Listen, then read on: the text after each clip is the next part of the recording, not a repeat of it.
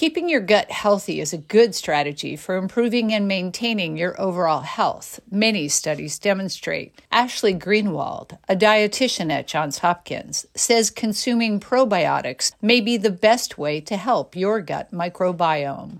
There's different ways that we can receive probiotics. Being a dietitian, I always encourage people let's get it through the diet because that's the best way to assure you're getting it in the greatest form and probably in the most effective form. Let's talk a little bit about what foods contain probiotics. One of the best sources is going to be coming from fermented soy foods, so like tempeh or miso. When we get miso, sometimes the heat breaks apart the effectiveness of the probiotic. So maybe if we make a salad dressing with some miso paste. Greenwald says if you're new to consuming lots of probiotics, start slowly and experiment with foods you like so the habit is easier to maintain.